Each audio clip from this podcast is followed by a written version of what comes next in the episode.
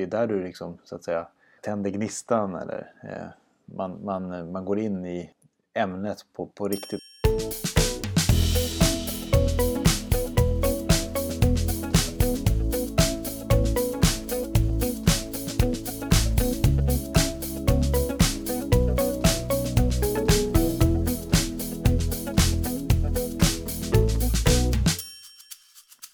Hej och välkommen till Skolprat, en podd om skola, undervisning och lärande. Vi som pratar heter Karin Rådberg och Petter Enlund. Och vi arbetar som projekt- och utvecklingsledare. Och idag så ska vi fördjupa oss i långsiktig planering av undervisning. Och det här är ju ett område som du arbetar mycket med, Petter. Och ett extremt centralt område när man arbetar med undervisning. Men varför är det här så viktigt? Jag tycker att det är grunden ju. Eh, om man har en god planering så, så vet man ju förhoppningsvis vart det man ska ta vägen någonstans med sina elever. Mm. Eh, men det, finns ju, det rymmer ju mycket, mycket mer det här begreppet. Det handlar ju om att vara i, i linje med styrdokumenten. Mm. Eh, och då såklart eh, i, i samma mening behöver man ju säga att det är ett sätt att ta ansvar för elevernas måluppfyllelse. För om vi vet vart vi ska, vilka mål vi jobbar mot, så vet vi också hur vi ska jobba förhoppningsvis för att v- ta våra elever dit. Mm. Det är ett sätt där vi kan i förväg försöka tänka på hur ska vi vara tydliga med och ta eleverna igenom de här kritiska aspekterna av ett ämne. Mm. Eh, vi kan, vi kan gå igenom olika så här, tröskelbegrepp så, som man kan fundera kring, som man måste förstå för ja. att öppna och gå in i nya, nya rum eller hur man nu ska, liksom, vilken liknelse man nu vill använda. Eh, och, och har man den här, den, här, den här planen väldigt klar för sig, då kan vi ju se att den, den undervisningen som sker mm. i stunden blir mer ändamålsenlig, om man nu ska säga så, eller den blir effektivare. Men jag tänker, det kräver någonting ändå att verkligen lyckas med sin långsiktiga planering. Gedigen ämneskunskap där man vet kanske, ah, men det här är de kritiska aspekterna, eller det här brukar vara svårt för elever. Ja. Eh, Och också eh, att man vet vilken lilla grupp man möter. För det kan ju se väldigt olika Absolut. ut från grupp till grupp. Hur tänker du kring det? Ja, men det, är ju, det är ju helt centralt såklart. Alltså att man vet vilka det är man har framför sig och vilka man planerar för. Mm. Eh, för då, det är ju först då man kan utmana den gruppen elever. Eller den enskilda eleven för den delen. Mm. Och det är först då man kan inspirera den, den här gruppen att, att ta sig an det här området. Det är där du liksom, så att säga, tänder gnistan eller... Eh, Man, man, man går in i ämnet på, på riktigt och förstår det där. För, för det är ju lika, lika viktigt som det är att ligga i linje med styrdokumenten och, och gå i mål med, med, med eleverna. Mm. Är det ju att skapa en förståelse för, för ett större område. Skapa ett sammanhang för eleven. Ja. Så att, så att man liksom kan befinna sig inom ett visst landskap där. Okej, nu rör vi oss inom det här området. Det är här vårt lärande kommer äga rum. Och vi kommer utforska det och vi kommer liksom ta reda på vad det är som... verkar intressant utifrån din horisont och hur det ser ut här bortifrån min horisont och så vidare.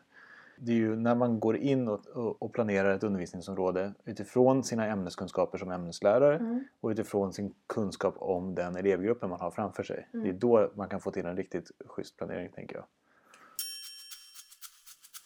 Men du, hur gör man en baklängesplanering eller vad menas egentligen med det? Anledningen till att det heter baklängesplanering är ju för att man börjar eh, där man vill vara när man går i mål. Mm-hmm. Eh, så vi tänker, vi tänker oss att vi, ska, vi, har, vi, vi har ett antal förmågor som eleven ska utveckla. Och så tittar vi på hur behöver vi arbeta för att den här eleven eh, och de här eleverna eh, ska få öva och ska få återkoppling. Så att de på ett så bra sätt som möjligt tillägnar sig så mycket kunskap som möjligt och går i mål. Som ja. mål. Jag, jag tror jag förstår, men... Kan du ge ett konkret exempel? Men om vi utgår då från syftesformuleringen i kursplanen. Mm. Eh, så kan man tänka sig att förmågan att använda en historisk referensram till exempel. Eh, där, där man fokuserar på olika tolkningar av tidsperioder och händelser. Mm.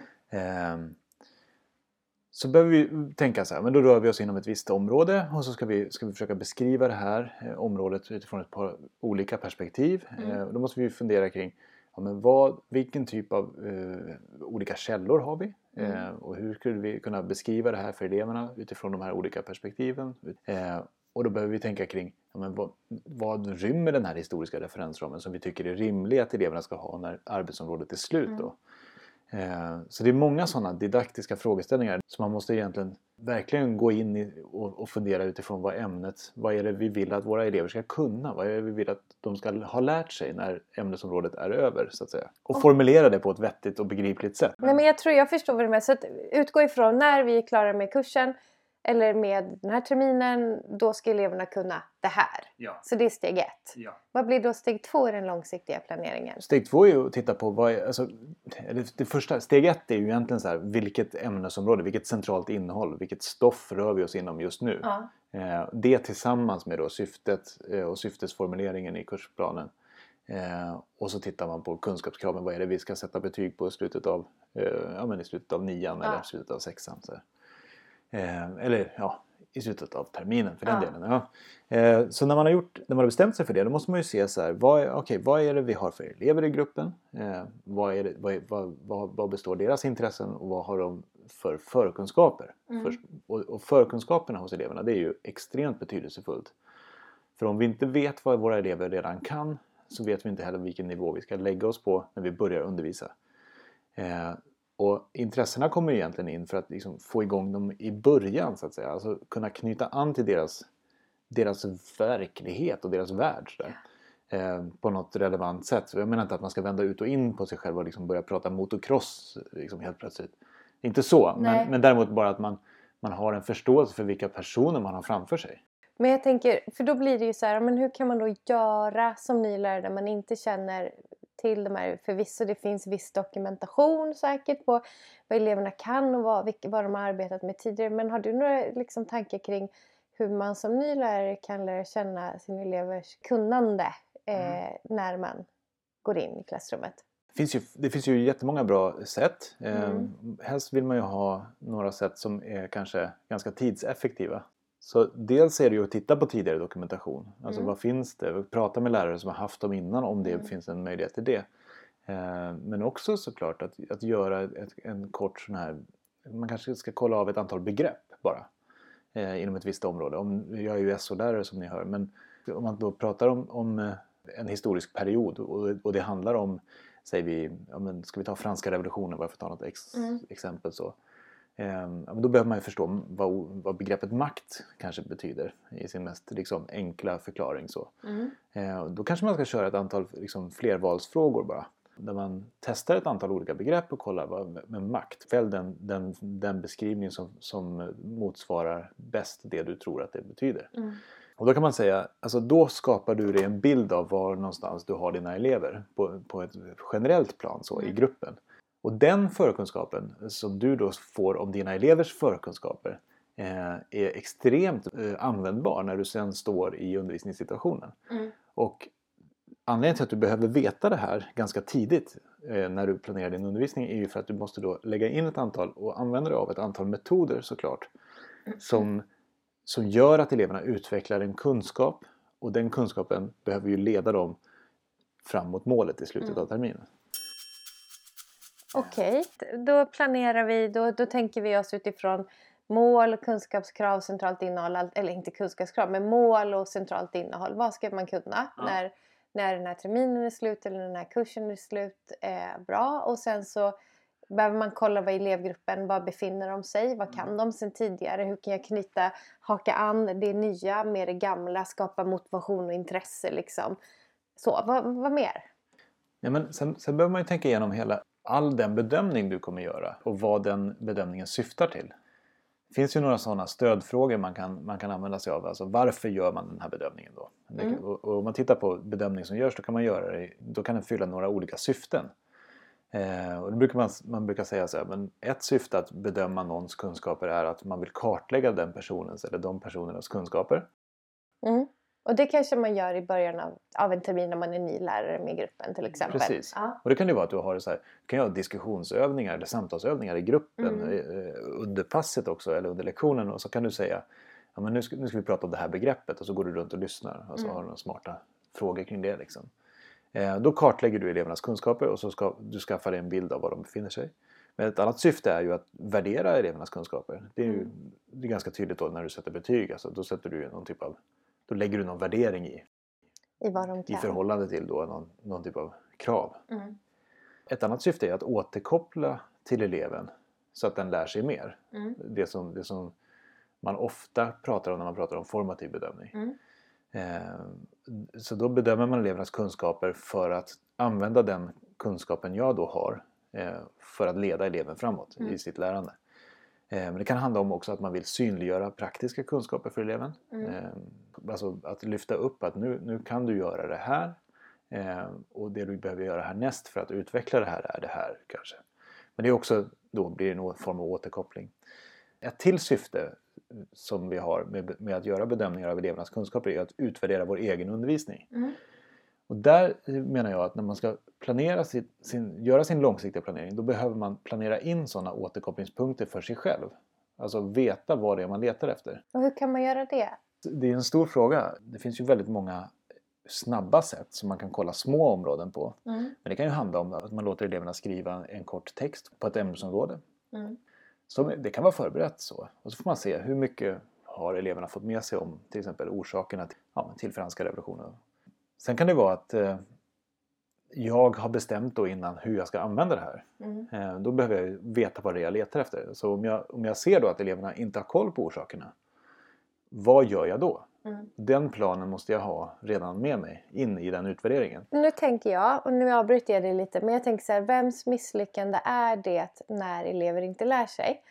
Vi går lite åt, åt sidan ah. nu, men jag vill bara så, lyfta upp det att för den här, det här syftet, det, det, eh, det går ju ut på att läraren ska utvärdera sin egen undervisning för sig själv. För att mm. ni är bättre eller en tydligare lärare eller mm. liksom anpassar för fler. Eller. Men elevperspektivet, utifrån att jag själv har varit lärare och har barn, så är det ofta så här att eleven tänker att den har misslyckats när mm. inte den har lärt sig tillräckligt. Mm. Hur kan man liksom som lärare tydliggöra det? Ja, men jag förstår eller, vad du fiskar efter. Det är en helt annan diskussion. Men nej, men det tycker jag inte det är. Det är intressant att beröra. Men alltså, för det blir ju någonstans viktigt att, alltså hur förhåller du dig som lärare till att eleverna gör misstag? Mm. Är det det? Alltså, eller gör fel och inte lär sig det de ska. Hur pratar jag med mina elever om att man går i skolan för att lära?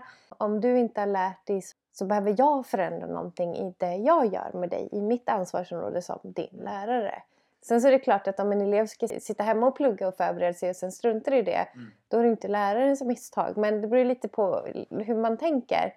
Det, det är ju å andra sidan så att om du lägger upp din undervisning så att den, den stora kunskapsinhämtningen sker utanför din undervisning. Ja. Då kan man ju fråga sig vad du gör i din undervisning.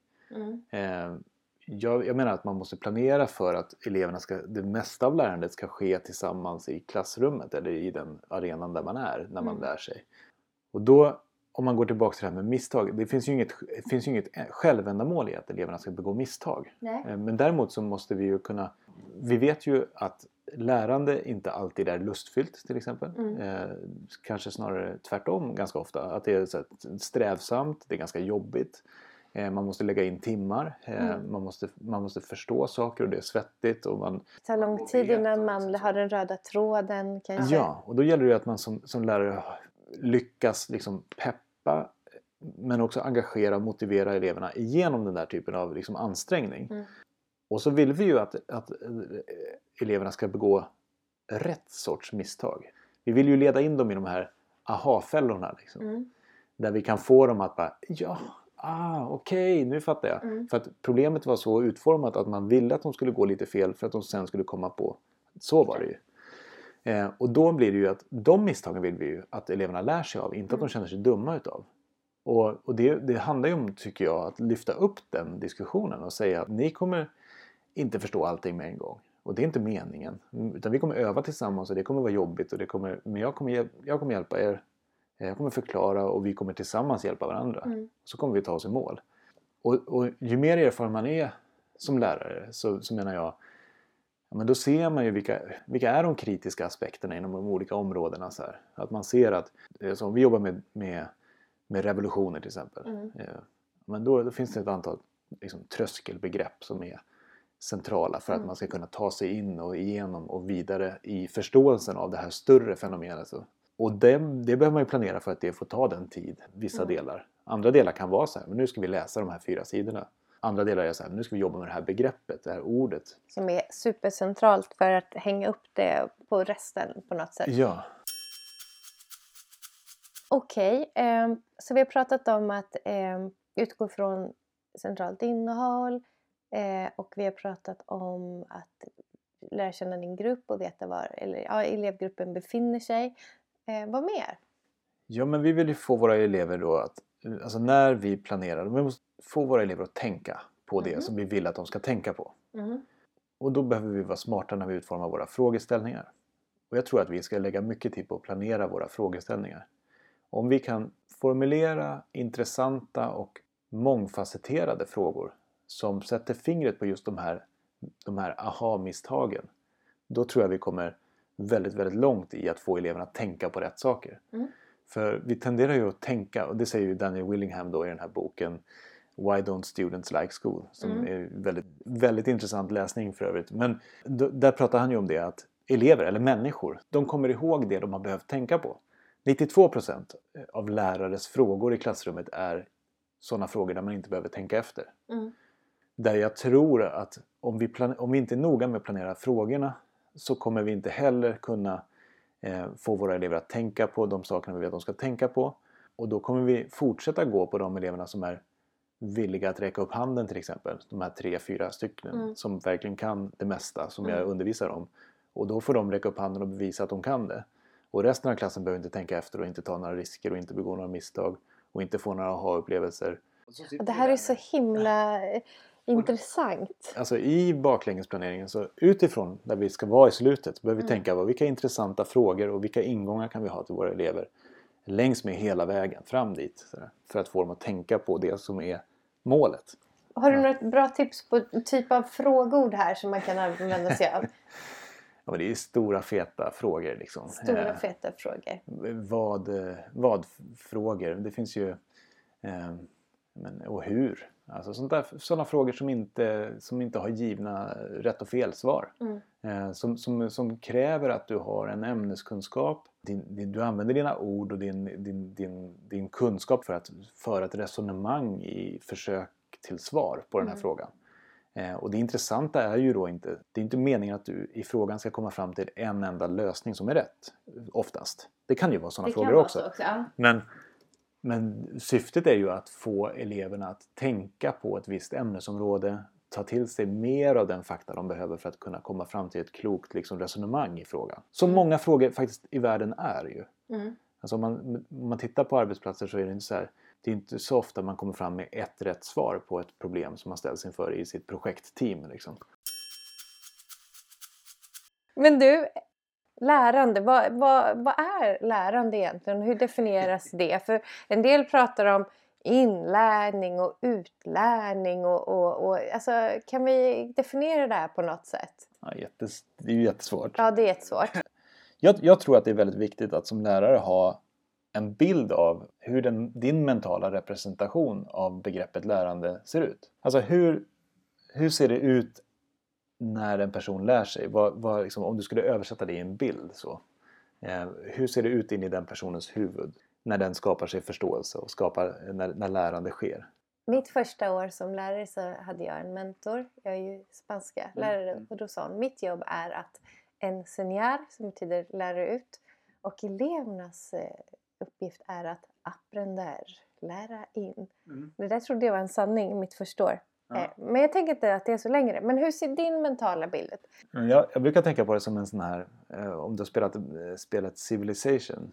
Har du gjort det? Ja, jag vet, jag vet vad det är, men jag ja. vet inte om jag har spelat det. Ja, men man kommer ju till en, en, en outforskad värld mm. eh, i någon typ av riddarrustning. Så, här. så det, man behöver inte liksom analysera det där för mycket, men... Men då, då kommer du dit och så, så ska du liksom upprätta din, din civilisation. Och hela liksom spelplanen är då ganska svart. Så du ser inte landet runt omkring. Du ser bara där du befinner dig. Ja, så du har inte utforskat det än. Okej. Okay. Och då börjar du kanske gå runt lite grann och då blir det ljusare runt, runt dig. Så att du liksom upptäcker lite nytt land och du ser att okej, här fanns det en liten bukt och här, här borta var det ett berg. Och här fanns det någon naturtillgång och här var det någon skog. Så här. Mm. Så du liksom utforskar ditt närmsta område. Sen så, så börjar du bygga din stad och så, så kanske du beger ut på lite längre strapatser. Så här. Och så, då ser du att oj, här borta var en annan eh, civilisation som höll på att byggas. Ja, då behöver jag nog kanske göra de här anpassningarna av min stad. Och här borta låg det ytterligare någon, någon bukt. Så det kanske är egentligen bättre att jag bygger en till stad. Eller flyttar min stad dit mm. eller sådär. Hur som helst. jag omvärderar då min ursprungsposition hela tiden. Mm. För du utvecklar din förståelse av din omvärld.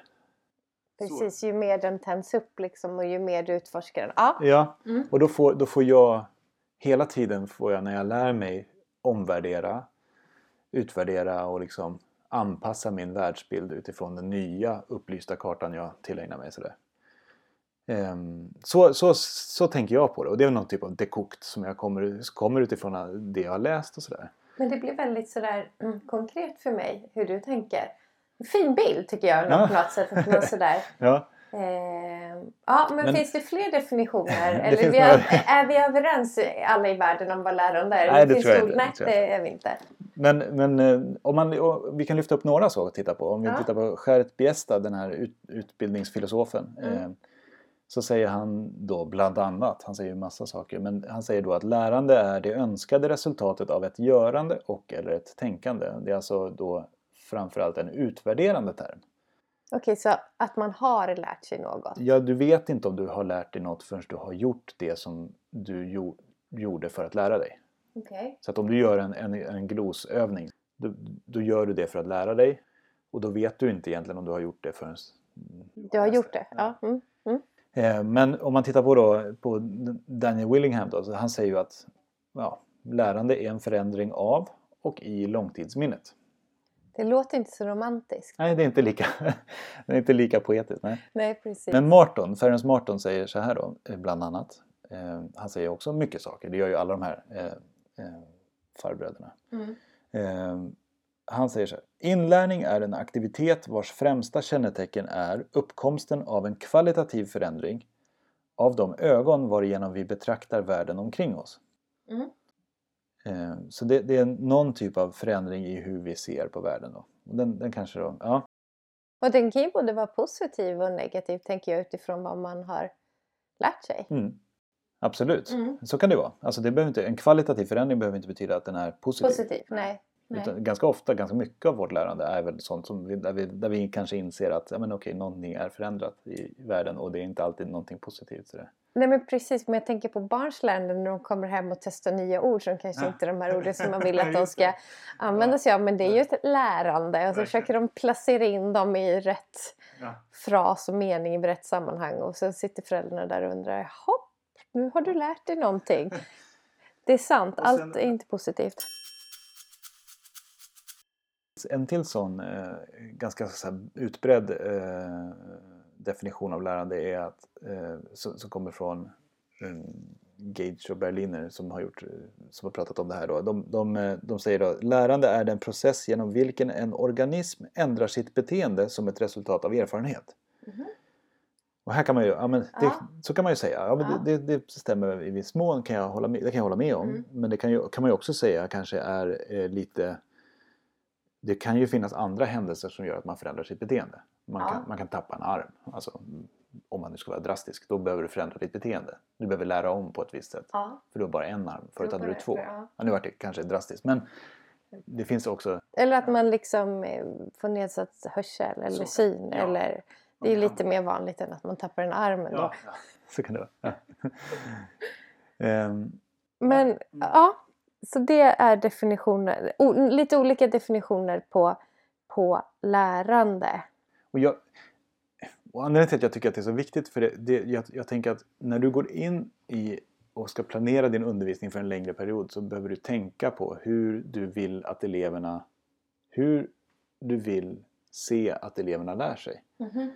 Så du behöver ta höjd, alltså, tänka vilka metoder kan du använda för att få syn på deras lärande? Mm. Och hur kan du göra så att de får syn på sitt eget lärande?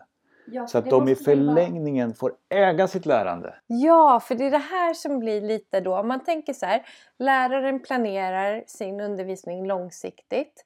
Och då är det läraren som äger sin planering. Men samtidigt så vill vi ju att eleverna ska utveckla ett ägandeskap av lärandet då. I relation till, hur, hur får man ihop det där? Vi vill, att, vi vill, att, vi vill ha elever som äh, känner ett ägandeskap för sitt lärande.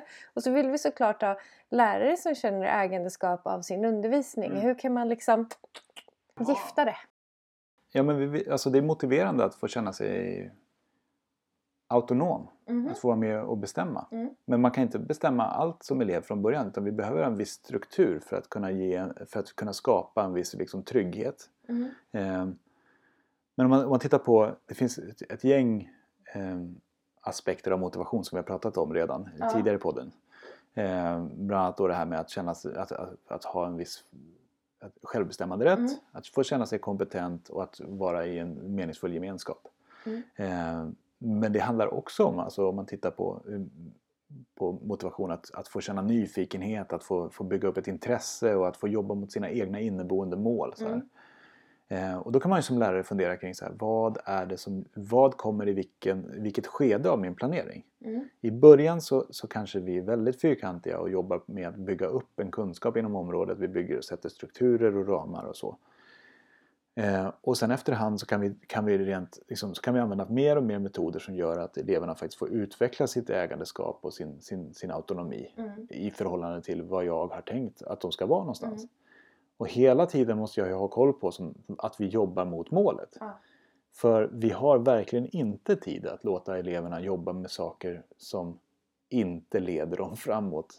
Eh, vi kan, i den bästa världen skulle man kunna låta dem utforska och liksom lägga tid på att gå, gå vilse i två veckor. Mm. Men det, det, den tiden finns inte, utan vi måste ju vara effektiva där. Och tänka ut en, en, en, en sån progression. Så jag tror... För att få eleverna att äga sitt eget lärande så behöver vi tänka att de, det är det de ska få göra. Och då mm. behöver vi planera för metoder där de faktiskt får utveckla liksom, mer och mer autonomi eh, i gemenskap med andra elever. Vad kommer hända då om vi får mer autonoma elever? Men förhoppningsvis elever som, som vill ta sig an utmaningar. Mm. Som tycker att det känns meningsfullt att kämpa sig igenom svårigheter. Mm. Och som tycker att det, skolarbete är faktiskt är, om inte det roligaste som finns så kanske de, de, de kan tycka att det är okej. Okay, för de vet ja. att ja, men det leder till någon typ av resultat. Eh, och sen så kan man tänka sig att ja, men, det som man vill är ju att man vill ju att elever ska ha med sig en, en lust någonstans. För något livslångt lärande om man ska bli riktigt högtravande. Ja. Och då menar jag, då tror jag verkligen att om man kan få elever att verkligen utveckla sig själva i förhållande till... Jag menar, att utveckla sin frihet, att utveckla sin autonomi menar jag. Ja. Eh, så, och så, så kan de ja, gå i mål. Jätteintressant. Är det någonting mer som jag behöver fråga om nu här? Eller känner du, liksom, vad känner du? Är det någonting du behöver tillägga kring detta med baklängesplanering? Nej, jag tror att jag är ganska nöjd. Mm. Ehm, för nu. Men jag kommer gärna tillbaks. Ja, du, du, du, du är ju ett inslag i den här podden vid varje tillfälle. Så att absolut. Alltså, supertack Petter. Det här var verkligen, verkligen intressant eh, att tänka kring tillsammans med dig. Jag håller med. Och ja. jättetack för, tack för, tack för frågorna. Det var jättespännande att ja. prata om. Mm. Tack så mycket då. Ja, men då säger vi så. Hej, hej! Skolprat är en podd om skola, undervisning och lärande. Med oss Karin Rådberg och Petter Enlund, projekt- och utvecklingsledare på Kunskapsskolan. Tack för att ni lyssnat.